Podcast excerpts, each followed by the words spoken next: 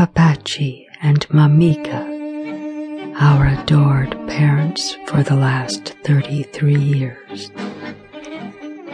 And now you rest in peace, united in a Flemish village.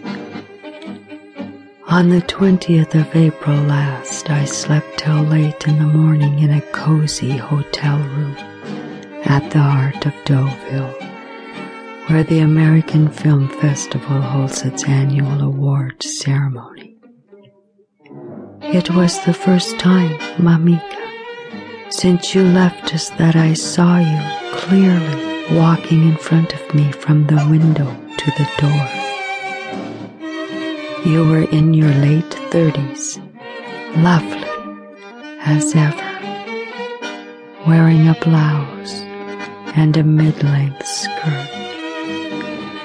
You've always had that sober elegance any model would have pined for.